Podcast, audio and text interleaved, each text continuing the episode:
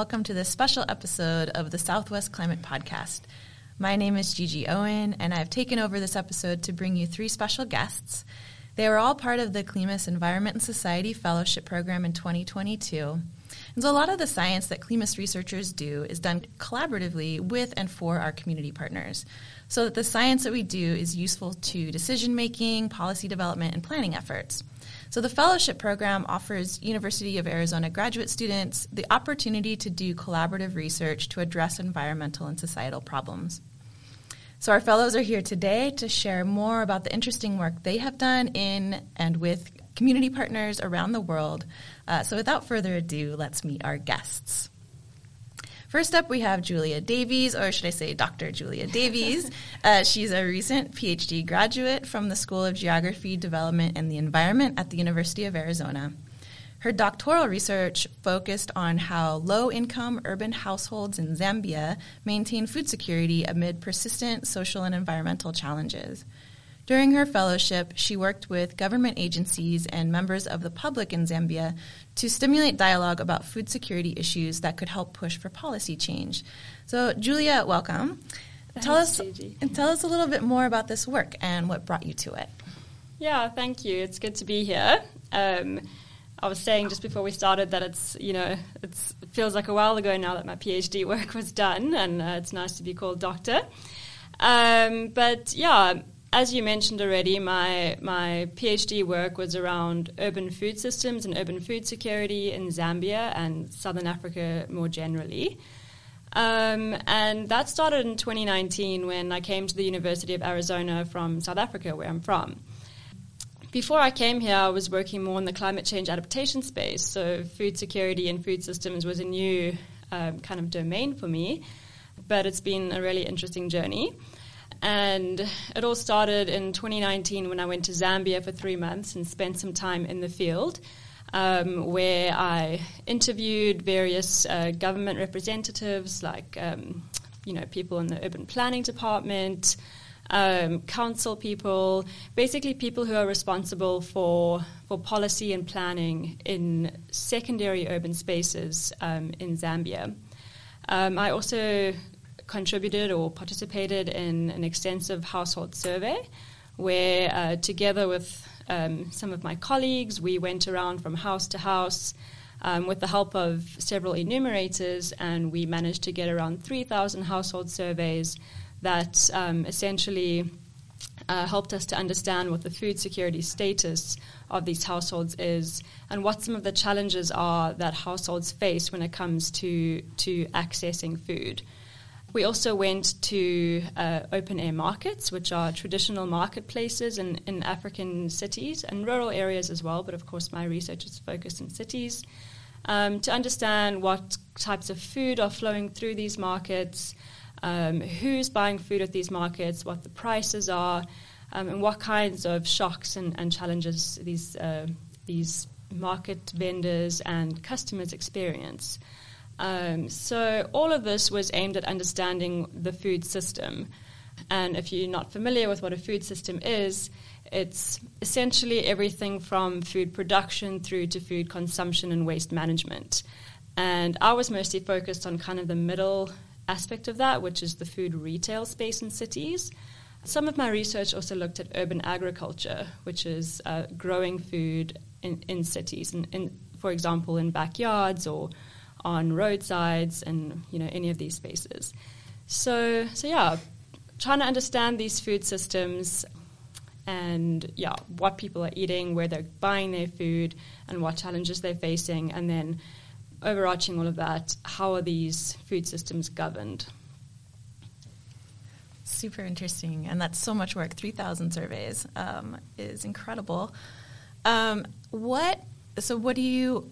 Where is it at right now, and, and what are some of the kind of outputs that you're you're hoping to produce from this? Yeah, so um, you know, I finished my PhD in January. That's when I defended. So most of the work is done, um, but my first kind of two big outputs from that were uh, two papers. The first was on the barriers to urban agriculture in secondary cities in Zambia and Kenya. I didn't mention this earlier, but some of our um, data also came from Kenya, where colleagues of mine were doing uh, data collection parallel to my own data collection efforts in Zambia. So I used some data from Kenya as well. Um, and for that uh, component of the dissertation research, um, we were trying to understand what challenges people are facing when it comes to growing their own food. Um, and this kind of stemmed out of uh, the fact that many of the like policy and development actors are pushing urban agriculture as a solution to food insecurity in cities. You know, they're saying, well, you know, people don't have enough food, so they should just grow their own food. But the reality is, is that you know people don't have the space, the resources, like the productive inputs, like seeds and tools that they may need. Um, they don't have you know easy access to water. Um, they don't have the time. You know, there's these various challenges that people are facing that make it very difficult for them to just go and, you know, grow food in their backyard. And among those who are doing that, um, it's only, um, you know, substituting what they're purchasing from supermarkets or open air markets. So it's not a solution to food insecurity. Um, so that was the first paper. The second paper was focused on traditional open air markets. Um, and in particular, I was looking at how these markets are governed. So, markets in, in Zambian cities and in many other cities in Africa um, have what we call market committees. And these are made up of vendors within the market who um, are responsible for the day to day operations of the market, um, as well as serving as a connecting um, body between vendors, customers, and um, at the other end, the government actors. So we did various uh, interviews and focus groups with these market committees to understand, you know, what does the governance of these markets look like, and how do different um, styles of governance um, produce different kind of outcomes in terms of how the market is run and if it's, you know, a sustainable market. The third component of my dissertation, which is still in draft form, um, and which I hope to publish at some point this year, is actually a review paper that also looks at food markets, but not just traditional open air markets in Africa, um, but all different types of markets around the world, from farmers markets to wet markets to you know Middle Eastern bazaars, various markets that are, are critical um, for supplying food to urban consumers and trying to understand what role they play in different geographic contexts. Um, again, you know, what challenges are faced in these markets, particularly from a governance perspective, and what we can learn from, from different uh, markets in, in relation to food security. One thing I failed to mention earlier, which is you know an important part of my dissertation and also um, this uh, fellowship as well, is that much of this work took place in the broader context of climate and environmental change. So, my own research uh, forms part of a bigger project where um, colleagues of mine um, that I've been working collaboratively with are looking at rural to urban linkages around uh, food security in Africa. Of course, I mentioned the third paper is not just focused on Africa, but in general, you know, my dissertation is Africa focused. And we were looking at various drivers, such as you know rural to urban migration, or um, you know how does uh, climate change and you know things like drought affect agricultural production, and then what are the knock-on effects of that for food security in cities? Um, and one of the major things is that drought, you know, causes uh, poor agricultural yields, and that means higher food prices in cities, which then affects urban consumers. Thank you. Um, I look forward to diving more into some of the details as we further our discussion. Our next guest is Jake Dean, who's a soon to be master's graduate from the Center of Latin American Studies. Jake conducted his research in communities along the shores of Laguna San Ignacio in Baja California Sur in Mexico. Here, members of an ejido, or an area of communal land, have faced multiple attempts by outside corporations to purchase their land to mine salt. A lagoon near this land is also a conservation area for gray whales and a hotspot for ecotourism. So, Jake, you worked with various community partners to better understand the complex landscape of these competing interests of fishermen, local ejido leaders, conservationists, and then also the whales themselves. So, can you tell us a little bit more about what you learned during your fieldwork?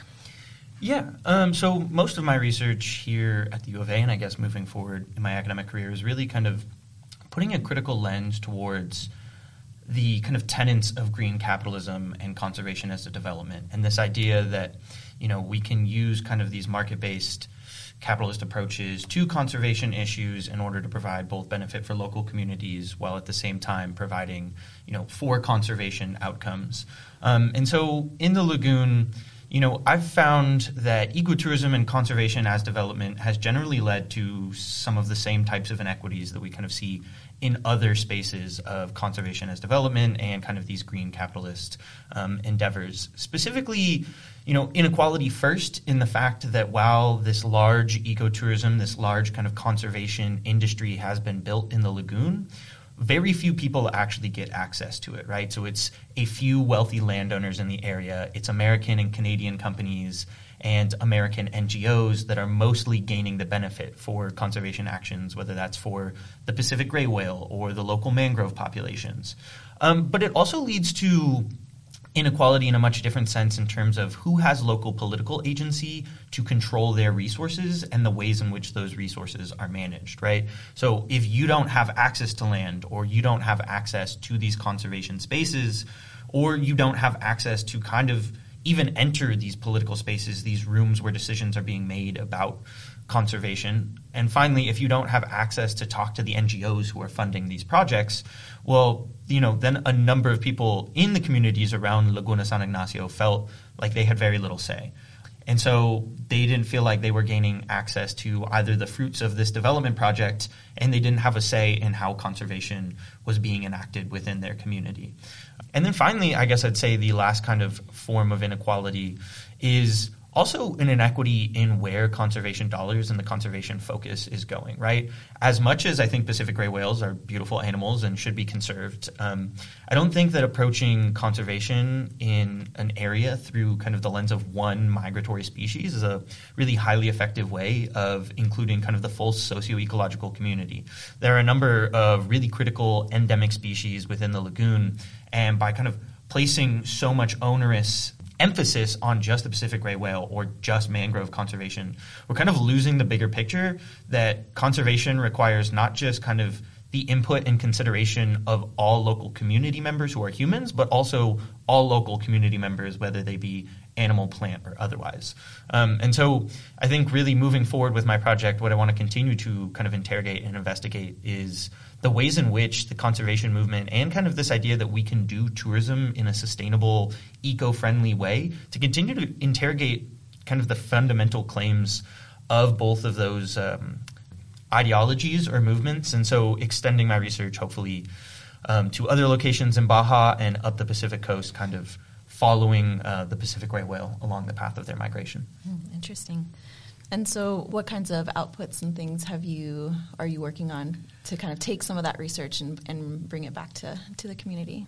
Yeah, so obviously, like I finished the master's thesis and I have some journal articles in the works, but like that doesn't necessarily have the most um, tangible impact within the local community. So I've kind of set about, I would say, pretty much three main avenues of engagement with kind of my local partners, especially my local partners developed through through the fellowship.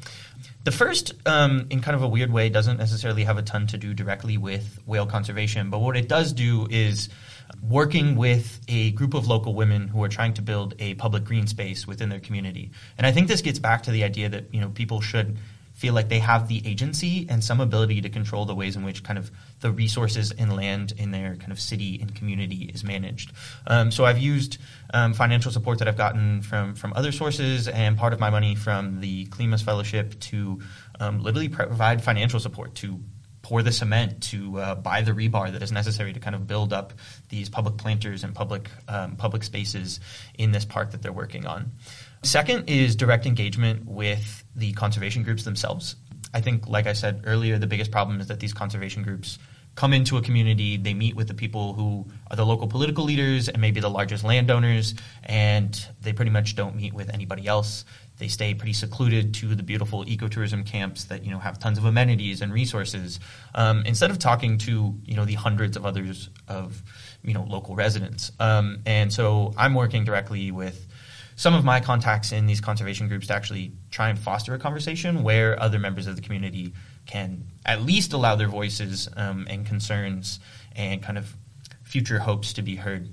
Um, and then I hope as I kind of continue to work in the space, and it's a little hard in kind of the confines of a two year master's, but to start building up um, more resources to also kind of support local initiatives because there are a number of local initiatives. Whether um, you know one person came to me and was talking about their proposal to build a, a, new trash truck and a new method of trash disposal in the area so that there isn't like a gigantic burn pit um, directly next to this conservation space and this lagoon that you know the community is trying to protect.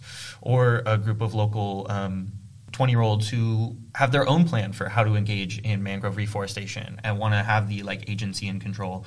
And so what i'm kind of working towards now and still trying to build up the network is how do we then kind of engage with not just local government actors, but also federal government actors, as they you know have large amounts of money, they have large amounts of control, especially given that a lot of the area around this ejido, around these local communities, is federally owned, it is federally managed, it is in a biosphere reserve that is controlled at the national level, and so that part of the project is still kind of ongoing. And in my PhD, I hope to become a little bit more engaged and applied there. Um, but you know, that's part of the process, right? Is uh, yeah. uh, developing those skills and developing those connections. So yeah, yeah. It seems like you kind of went in with uh, with some questions, and it took a lot of different avenues. So that's uh, that's really interesting. We'll get more into it as well as we continue. Finally, our third guest is Rachel Zollinger, an artist and PhD candidate in art and visual culture education. Rachel works with a science museum and local community partners in and near Albuquerque, New Mexico, to develop hands on and experiential art integrated science curriculum for children. So, and as I understand it, a lot of this work really looks at how drawing practices engage children's intellectual and, and emotional capacities to understand and interact with the natural world. So, Rachel, tell us a bit more about this uh, connection that you're building between art and the environment. Um, yeah, so I study children's drawing practices in a science based environmental learning setting. And like Gigi said, in collaboration with a science museum that I worked for for um, many years. So I'm interested in uh, children's uh, ecological and cultural identities um, in connection with drawing as a way to learn um, and to express themselves. So I look at drawing in particular as a mode of learning because it supports both cognitive and imaginative uh, development. And so, by that very nature, it's not siloed into one discipline um, or another. Um, and it's something that humans do quite naturally from a very young age.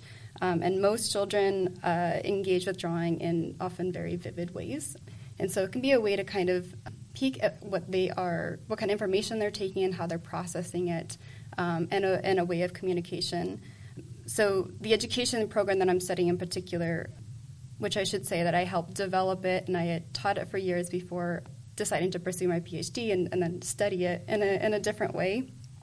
So the way that this program is designed is that it is to encourage children to use uh, drawing uh, to help them make sense of their world and communicate with others. And I'm particularly interested in these children, um, the research participants who are between ages 5 to about 11 years old, um, because of the world that they are currently living living in, which is very different from the one that I grew up in. You know, climate change and diminished biodiversity is very real to them, um, and I think that's it's a it's a unique thing that uh, previous generations have not had to contend with at such a young age, and so I'm really interested in the ways that they are constructing their identities around that kind of, of, of a reality that's something that I want to ask all of you, but I'll start with you, Rachel. What's something kind of surprising or unexpected that you've come up against in this in this work so far? Not against, but has come up and surprised you?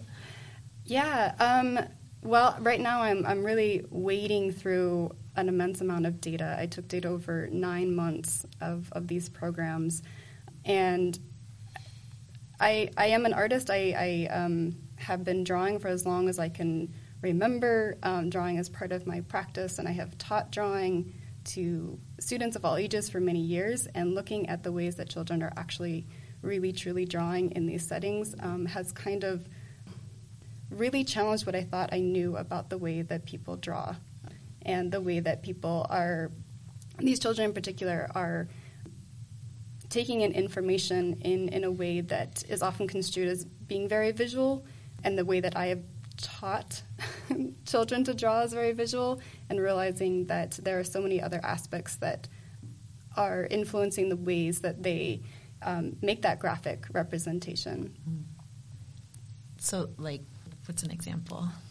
Well, um, so traditionally, with, with the way that drawing is taught is, is very visually based. Like if um, so, for example, a lot of these things are taking place within a a science discourse, which says that you should observe something and you should be objective um, from it. And these are practices that we are we are trying to um, cultivate with with children from a very young age, um, and they re- really resist that in that they want their whole bodies to be part of this. They want to touch the things that they are supposed to draw. They want to really put everything into it. They don't see really a difference between where their bodies stop, where their bodies start and stop, and the body that they are um, engaging with, um, whether that's a leaf or an insect or their, you know, fellow um, classmate. yeah, that's uh, it's an interesting way to think. Like, is that something that kind of adults seem to lose over time, or? Absolutely, yeah. yeah.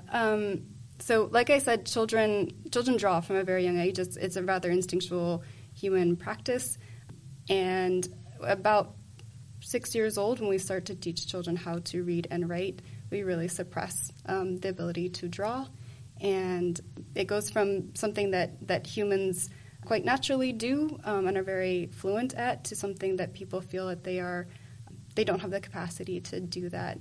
Um, and so, while children very easily communicate in a pictorial sense, um, the more we encourage them to um, read and write, they, they start to, to lose that or feel less confident with that. And, and with that, I, I should say, with that, I think you lose a little bit of that, um, that bodily engagement mm. with the world. Um, Julia, how about you? Was something that kind of stood out to you or surprised you in your research? Yeah. Um, you know, gosh, my research, my research is so, so different to Rachel's. I feel like you can be so creative in yours, whereas mine's more, you know, I don't want to say boring, but um, but I mean, there have been so many things that surprised have surprised me, and I think it's largely because it's you know when I came into the PhD, as I mentioned earlier, it was a totally new kind of field for me. So there's been so many like amazing things that I've learned, but a couple of things. Um, if I think about my research on the governance of uh, urban food markets in Zambia, you know, often we'll think, oh, well, you know, if there's kind of more more government oversight and the government's, you know, providing all the services that they're supposed to, like the toilets and you know water points where like you know fresh produce can be washed and you know oversees the cleanliness of the markets, these kinds of things, that uh, the market would run better. But what we actually saw in some cases is that informal markets where there aren't very many rules um, and not much government oversight, these markets actually sometimes run better. And you know, there's various reasons for that, and you know, one of them is that the the vendors in the market, you know, are forced to come together and and figure out how they can best run this market to obviously make their income, but also serve their, their local customers. And then also, what we see is um, private sector actors coming in and taking over, you know, what um, the, the services that the government should be providing, such as you know, installing toilets or um, uh, storage facilities where people can leave their produce or whatever they're selling overnight and not have to lug it all home and then all back in the morning. Um, so in some ways, you know, we could think of these markets as like mini representations of what happens in real life. Because mm-hmm. um, you know, having grown up in South Africa, we see like where there is a lack of services for example, in South Africa, we having we have been for many years having an electricity crisis where we, you know, we have load shedding, which are just rolling blackouts, and now we see um, independent power producers coming in and you know filling that gap in the market. So in some ways, um, urban food markets are like many representations of of that. Another interesting thing is uh, my re- with my research on urban agriculture. You know, when I first went in, I was like, yes, this would be such, such a good solution. Like, you know, why doesn't everyone just, you know, grow some tomatoes or whatever it might be?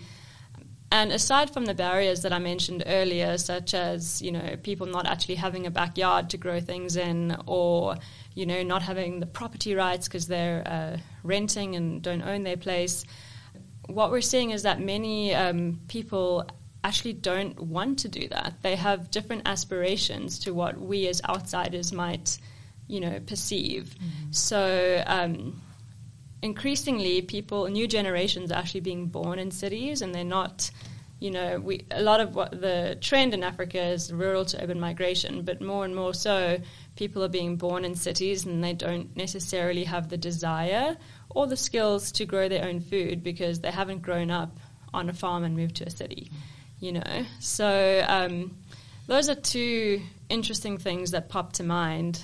Um, yeah, I think, uh, I mean, just in my foray into growing food, it's really difficult. it's so difficult. I know. I'm trying at the moment, and I, we had one hot afternoon, and all my like little tomato plants and stuff shriveled up. I'm yeah. Like, okay, this is hard. Yeah, it's very hard. How about you, Jake? What's something surprising? Yeah, I think kind of it's in conversation with, with both of your answers, like on this idea of, you know, there are these really good sounding solutions or like in the abstract, um, you know, a term like conservation or this idea of, you know, being ecologically sensitive with our tourism. Like, you know, I know as like a angsty teenager, that was something I was like, yes, you know, we need to like conservation's what we need. We need to like save the whales. We need to like engage in in these types of practices. But I think going back to something you said about this idea that like kind of scientific discourse has kind of built up this one way of looking at something or kind of what maybe some of these terms mean. And I think the surprising thing is, or one of the hardest things too, I think, with my project was getting myself out of kind of this techno scientific definition of what conservation is. And I thought, you know, in my research, there was lots of concerns that local fishermen didn't like conservation. Mm-hmm. Well, they like the idea of conservation. They like this kind of general goal of like having a sustainable ecosystem and like a livable ecosystem for the future. But the question is like what does conservation mean? What does like ecotourism or sustainability mean? And so, you know, I kind of it became a challenge and kind of surprising of even sitting there trying to, you know, write about this topic and be like when I say conservation, it's almost now a little bit jumbled in my own head what I'm actually referring to, you know, when I say conservation and it becomes I think really important for a lot of different terms in the environmental space, especially kind of in these areas where you know environment and culture are, are kind of colliding in these really complex ways, is to really interrogate what these terms mean and what these kind of like practices that we've all kind of held up on some some moral high ground of being a good thing we should be doing. Yes, you know, I think we all can in the abstract have this goal that we're working towards, but like really clearly and and specifically interrogating what those terms mean and when put into practice, what does that actually look like? Um, and just because like we're doing something in the name of conservation doesn't necessarily make it a good action or or something that is positively impacting uh, a community or you know uh, a, a, local ecosystem. And I think that was really really surprising, just because you know for so many years in my own head I've been like thinking that we need to act sustainably, we need to fight against climate change, but at the same time, well, I think we have to like be a little bit more. Um, I don't know how to frame it, be a little less naive with some of these terms and be a little bit more kind of like critically thinking about about two like whether or not that's the conservation that a local community has in mind or mm-hmm. these are the ecological practice that a local community has in mind and just because I have a master's degree or I have a degree in biogeosciences doesn't mean I know really any better what like the conservation priorities for a local community of people who have lived there for decades mm-hmm. really means, right? Um, so it's kind of a, a tough thing that you kind of have to negotiate and really think about and still like right now I'm thinking about like what is conservation or what should conservation be. Mm-hmm. Um, so kind of unmooring and undefining these terms. Um, yeah, or maybe a broadening of it too. Yeah. It's like can be multiple things. Well, I think that brings up a really uh, good point that uh, was a similarity across all of your projects is that they have this collaborative nature in that you're trying to do work in in collaboration with other partners in order to decentralize some of the scientific or like the research or like university role and really um, you know either redistribute some of that kind of like knowledge and power and what that means like amongst your partners or kind of you know build together with your partners some kinds of like newer definitions for things at least that's that's my understanding. That's one of my understandings of collaborative research. Um, you might all have different ones, but I guess uh, a question for anyone who wants to jump in: Why was collaborative research important to you? What does it mean to you? How did that kind of come through in some of your work? Yeah, well, if I can go, for me, um, I think collaborative research is really important because it makes sure that your research is actually relevant and meaningful to those stakeholders who need to use that, you know, use that knowledge.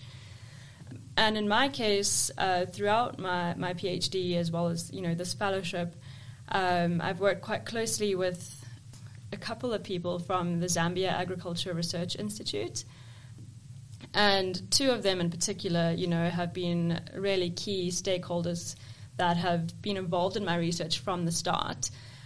And one of them, uh, Alan Chilenga, is, you know, he's a really amazing guy. He can pretty much do everything, but um, he's been key in, you know, helping us access local communities, local government actors, um, has really, like, been there for us uh, in the field. The other person uh, is with the Zambia um, or the, the National Agriculture Information Services, which is essentially uh, the media branch of Zambia Agriculture Research Institute. So she um, is quite key in helping us to share our findings and you know package them in ways that are that uh, are relevant for government actors who are actually going to have a hand in in changing policy or in um, you know implementing the kinds of actions that we you know suggest based on what our findings are.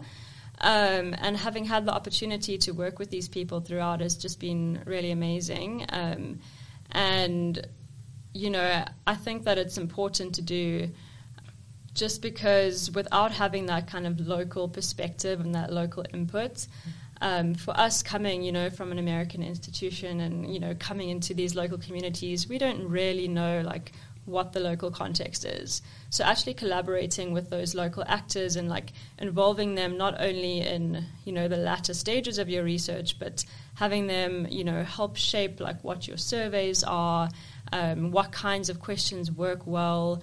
Um, having them involved in like testing our our uh, you know data collection tools has been like really really important, and you know through working with them, we realized that they actually have this amazing capacity. Um, and we've actually brought them on, you know, in co-authoring papers um, and helping us develop policy briefs. So, so yeah, I think like collaborating and engaging with local stakeholders is so important to make uh, your findings, you know, as I said earlier, relevant and meaningful and, and more impactful. Yeah, and I think going off that, like the one thing I agree with entirely is like making sure that the questions you're even asking in the first place are relevant to to the community you're going to or the community you're working with. I think especially in as someone who comes mostly from like an anthropology background, there is such a kind of history, long history of not only kind of a colonial model of engaging in anthropology, but a top-down model of like there is one person, they are the expert academic anthropologist, they do the study, come back and tell everybody what they find, and like that's that. And I think it's a little bit problematic because even in my own case, like I came to the lagoon with like a completely different set of questions than the ones I ended up answering or even investigating. You know, I thought there was going to be this big conflict where fishermen told me that, you know, for four months out of the year when the whales were there that they couldn't fish. And so that was really cutting into their, you know, fishing income.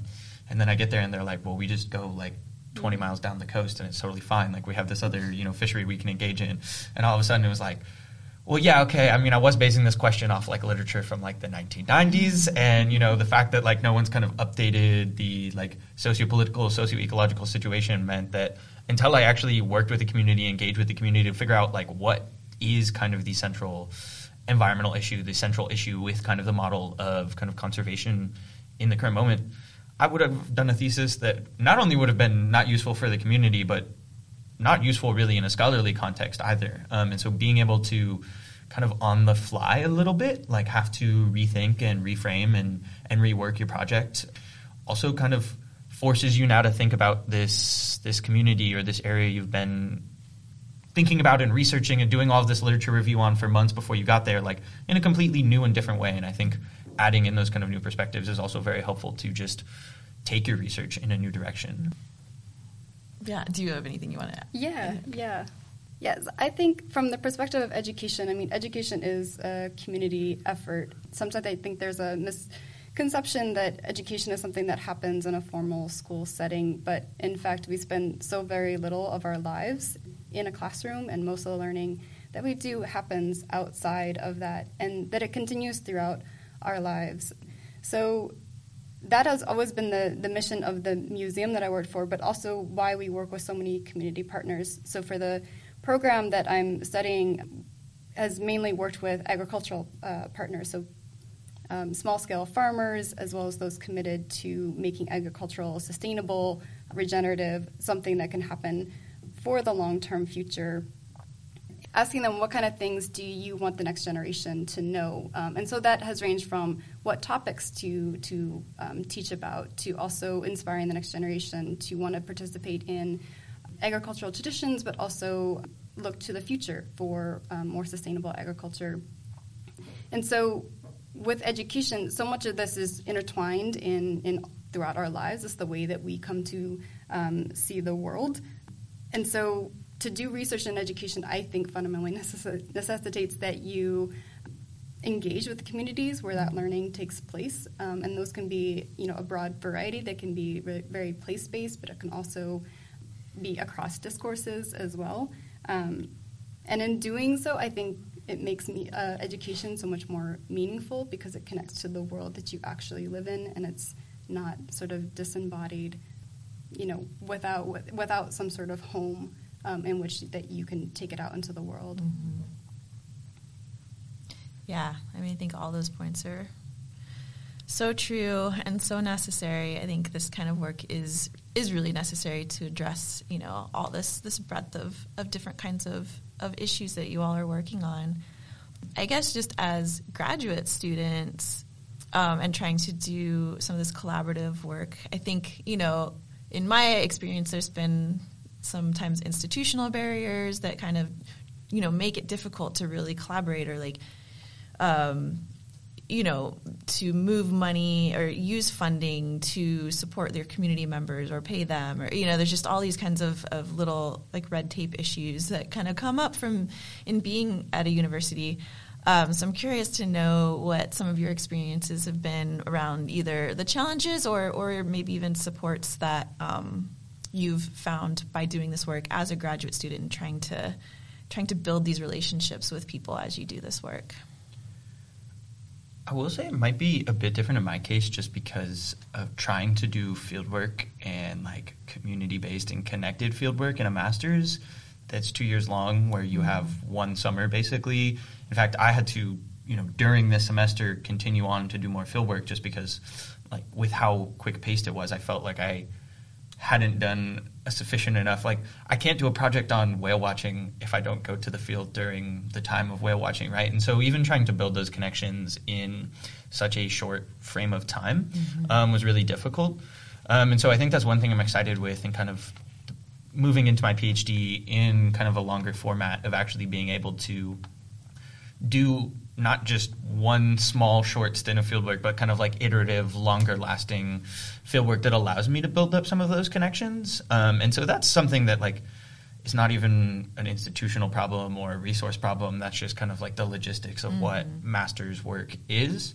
Um, but I think it is good training and good like practice as I kind of continue in the same field site, continue in the same topic, um, to kind of give me a brief taste of what that experience might be like and for you know two or three months instead of what'll be you know a year year and a half um, in the doctorate. But i think the other thing and something you mentioned in the question that does make it a little bit difficult is when you get money from different university sources or different foundation sources like there are very strict reporting guidelines on like what you can do with that. And you have to like very much match like in a lot of cases the budget that you put forth. And like you need receipts for like the things you're buying. Um, and it does become a little bit more difficult then to alter your plans when you're in the field and like my field site doesn't really have cell service and internet and i can't get receipts necessarily for some of the like other things i might want to buy or kind of change the use of some of my resources to meet the needs or wants or kind of interests that community members and i have have, have raised um, and so it does become a little difficult in some of those logistic situations to mm-hmm.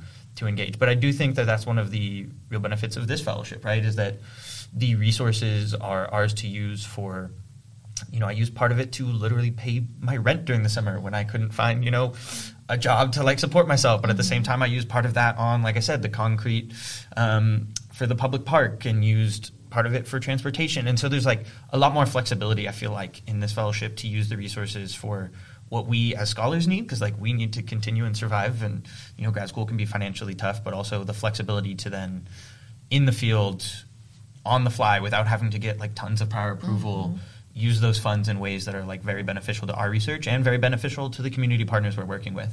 And I don't know in a lot of cases there isn't that flexibility and freedom, right, with like a grant of multiple thousands of dollars, right? right. Yeah.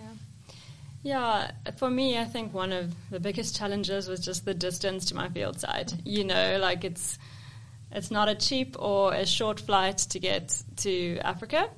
Um, so thank goodness for you know technology and the ability to use Zoom and so on to to meet with our partners. But you know, I'm not sure if we were planning on talking about this later, but one of the major challenges I did experience was, of course, COVID 19, and I'm sure all of us did. But I'm very grateful that, you know, I was able to get three months of fieldwork in, in 2019 before the world changed. And then, you know, we were planning on going to the field pretty much every year, but of course that wasn't possible with travel restrictions and so on. So that was a major challenge. Um, but you know, we luckily because we had built these connections with people in Zambia after having spent time in that, that time in the field, that critical time in the field in 2019. You know, we had established those relationships and building off of that base, we were then able to do phone call surveys um, and you know keep quite a close connection going despite the challenges that COVID brought and our inability to travel because of that. But yeah, related to what you were saying, Jake, around funding, you know, I, I was lucky enough to come into a very well funded project that where I didn't have to worry about um, the funds that I needed to actually get my, my data for my PhD but again, with that, you know, I was quite confined to what those project ad- objectives were. And, you know, I was very happy with the, the types of issues that I was researching, but there were some things where I wish I could have had a little bit more freedom. Like, for example, um, my research on urban agriculture, a lot of that data came out of a household survey, um, which is great because, you know, you can get large numbers and you can, you know, run some great statistical tests and so on, but we didn't really get at like the why behind that. So like why are so few houses engaged in any type of agri- urban agriculture? And I would love to have done a more qualitative study to to complement that, to actually you know speak a little bit more in depth with some of these um, these participants and understand, you know, more about like what the, the reasons are behind that, and you know, perhaps like what what would need to change in order for them to be able to do that, and then also just to have more opportunity to interview policy actors around, you know, what their take is on some of these barriers. And you know, I, it was something that I like an idea that I put out. It was like maybe we could do some qualitative interviews and you know partly because of the restrictions of you know what my my PI and and so forth like saw as you know the most um, valuable kind of data collection method, but also partly because of the challenges of COVID and not being have, being able to go back to the field. Um, you know, I never did. I wasn't ever able to do that that more qualitative study. So you know, moving forward, if I did continue with research, that would be something that I prioritize as a complement to more quantitative types of research. Did you also feel like any limitations to, in regards to like IRB and needing like this very strict like ethical and institutional approval before it does also become hard when someone, for example, was in my field site told me like, oh, we should go to this like other community that's a few hours away, and we should talk to this person. And it's like, well, technically, I only have field site approval to like be engaging in this one specific community on these specific issues. So, like, as much as I would love to go do this kind of research, you know, I don't actually know if I have like institutional or ethical approval to actually be doing that. And it does make it a little bit hard too, like outside of funding, outside of whether or not your PI or, you know, logistically you can even do it. It's like also there is in the university system, and I understand why there are these regulations for both funding and for, you know, IRB and ethical concerns, but it does make it a little bit hard to be sometimes as flexible as you want to be with those qualitative methodologies in the field, right? For sure. I think one thing I learned with IRB is that try and be a little bit more broad. And then even if you don't do all of what you said you were going to do, it's better than like not having approval for something. So for us, like we ended up uh, running our survey in Zambia in 14 different urban locations. And before we went into the field, we weren't actually sure exactly what those were, were going to be because a lot of it was kind of, you know, take it as it comes and like you know where or oh, where could we go next? And you know or for example we would get to like a very small urban place and we're like uh we can probably get like 10 surveys here. Maybe we use our time better and go to a different town um, and i mean i can't remember how we worded it in the irb but i think we made it a little like broader or like more vague somehow so that we didn't we weren't tied to certain locations so maybe that's something you can consider in the future to just say oh you're going to you know do various communities in this region or something. I don't know if IRB would, you know, accept that, but yeah. Yeah, it can be tricky. um, well, I think I think I hearing both of you talk about your experience, I was just thinking how extraordinarily lucky um, I am to have worked with an organization that I not only knew really well and knew um, kind of the the channels that I could move through, um, but one that's also very flexible and was very accommodating for the things that I suggested maybe we do, um, as, as, well as um, funding, because I didn't have to worry so much about, you know, directly putting money towards something, but there was already channels established, like how to do that in ways that, through the success of, of that organization, were established as as you know good for the community. But speaking of IRBs, I think, well, I know that a lot of people avoid doing um, research with children because it it's a lot of paperwork. Um, there's so many permissions that you have to do, and people, for good reason, are very reluctant to um, give permission for their child to be part of research. And so, from the very first round of data that I did, I realized how extraordinary lucky I was to be working with an organization that has such deep trust with the community um, in that every single parent or guardian consented to allow their child to be in my study, which is kind of unheard of. Mm-hmm. Um, and it, it meant a lot to me to be one, a representative of, of that museum and be part of that community, and to have that trust from day one, um, and for the community to, to return and, and want to support me in the in the research that I was doing. So, and, and that experience, I mean, it really solidified my perspective on the importance of, of you know really showing up for the community and establishing trust for the long term, which now um, Jake hearing like your story of like how do you do this in, in two years or even three years I can't imagine any of the work that I have done could have happened in that short amount of time like this is almost a decade in the making for me to be able to do that um, which is really special as I'm thinking about it. Yeah, I think um, one of the the basic pieces of the, the underlying framework of doing this work is is those relationships. And you know like you've come into it in different times. So i think you know these relationships for you jake were pretty new. And so you're kind of just at that beginning phase of what could be like a much long i mean it sounds like you're going to do your dissertation work around some of these same topics in the same area. So you know it could be become this longer term kind of thing. Yeah, Rachel, you already you have been building these relationships for a long time, and that w- kind of allowed you to to really come in and, and do this particular project in this moment. And Julia, I think coming in and, and having those relationships with your colleagues like really kind of helped enable you to like go deeper into into a lot of that work. And so there's you know all different kinds of relationships. There's all different ways to come at it. And um, I think to me that's one of the most interesting pieces of this. And and really the one of the best outcomes is building those relationships and building those connections and you know seeing how those can help us work together to really you know address some of these uh, societal and environmental challenges. So as we wrap up here um, you know what advice would you give to someone who's either looking to do some you know some kind of collaborative research or address some kind of you know big environmental or societal challenge?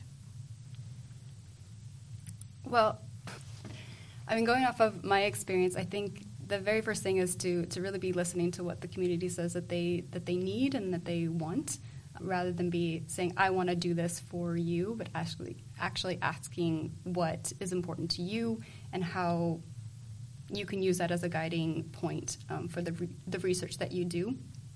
Um, and then, secondly, I think it's so important to draw on the existing strengths and assets of the community because that, that can only grow um, when you're when you're coming from a deficit position. Um, it really no one feels good about it, um, and so if you're coming from what do we already have and what we can uh, really grow from here, I think you can get a lot a lot further and be a lot more uh, a lot more meaningful in what you do. Yeah, I agree with that, Rachel. Um, and just to add to that, I think I would say, you know, um, recognizing the, the capacity that stakeholders have, you know, often coming from, you know, earlier Jake mentioned, oh, you know, I'm doing a master's, or like for me, you know, oh, I'm a PhD, you know, but actually, like, people on the ground have so much more practical knowledge and can, you know, contribute so much more than what we are, you know, reading, you know, in, on our de- in our desk studies or whatever. So recognizing, you know, and embracing the, the knowledge that they have, and also just recognizing that, you know, many of them do have the capacity to, like I mentioned earlier, you know, co-author or at least, you know. Mm. Give really great practical insights into the kinds of things that, that we're writing. Um, and I think that is critical for, for doing more engaged research.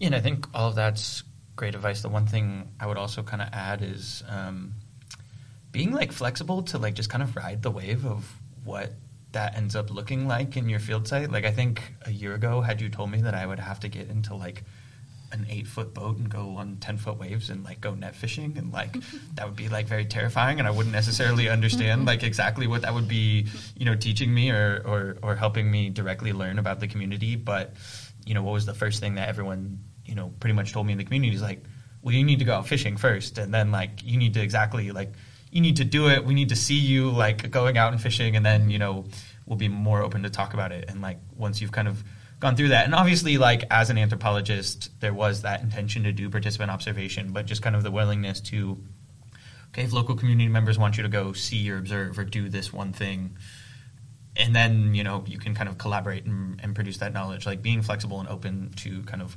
whatever whatever that is and whatever you know kind of direction or research question or topic they kind of want you to move towards. And that's not to say like you know just not to have any of your own kind of intuition or your own like kind of academic rigor that you're bringing to it, but like just being not necessarily married 100% to like one approach to one question to kind of one I, I, keep bringing this up, but kind of like unmooring yourself and unmooring your approaches a little bit from like just being very traditional and very much what you planned. Like there does need to be kind of a little bit of that freedom and flexibility, mm-hmm. um, because that's how the knowledge and like kind of the expert intuition of these local institutions or local individuals um, comes through. Right? Is like you taking away a little bit of your control away and, uh, and, yeah. and giving it up to somebody else. Yeah, like keeping an open mind and being open to surprises, like we talked about earlier, but also just fieldwork in general. I think you've got to have that that flexibility, and things don't always go according to plan. So not being, you know, necessarily super rigid in your approach, but being adaptable, you know, and yeah. Yes, sage advice. Thank you all so much. Uh, it was a pleasure to support your work over the last well, really year and a half. and really look forward to seeing what comes next for you all. So thank you. Thanks, Gigi. Thank you. Thank you. Thanks, guys. Thank you.